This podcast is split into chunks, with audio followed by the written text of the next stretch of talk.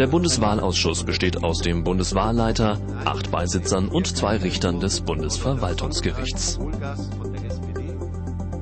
Welche Aufgaben hat der Bundeswahlausschuss?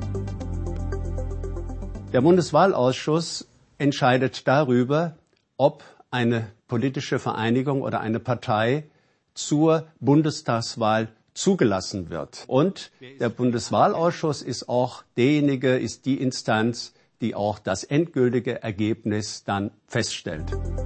Unterstützt wird der Bundeswahlleiter im Ausschuss von den Beisitzern. Wer bestimmt die Beisitzer? Die Beisitzer werden durch den Bundeswahlleiter berufen, aber auf Vorschlag der Parteien. Mit welchen Wahlen befasst sich der Ausschuss? Der Bundeswahlausschuss befasst sich mit den Bundestagswahlen und den Europawahlen. Das ist seine Aufgabe. Mehr zum Nachlesen auf www.bundestag.de slash Bundestagswahl.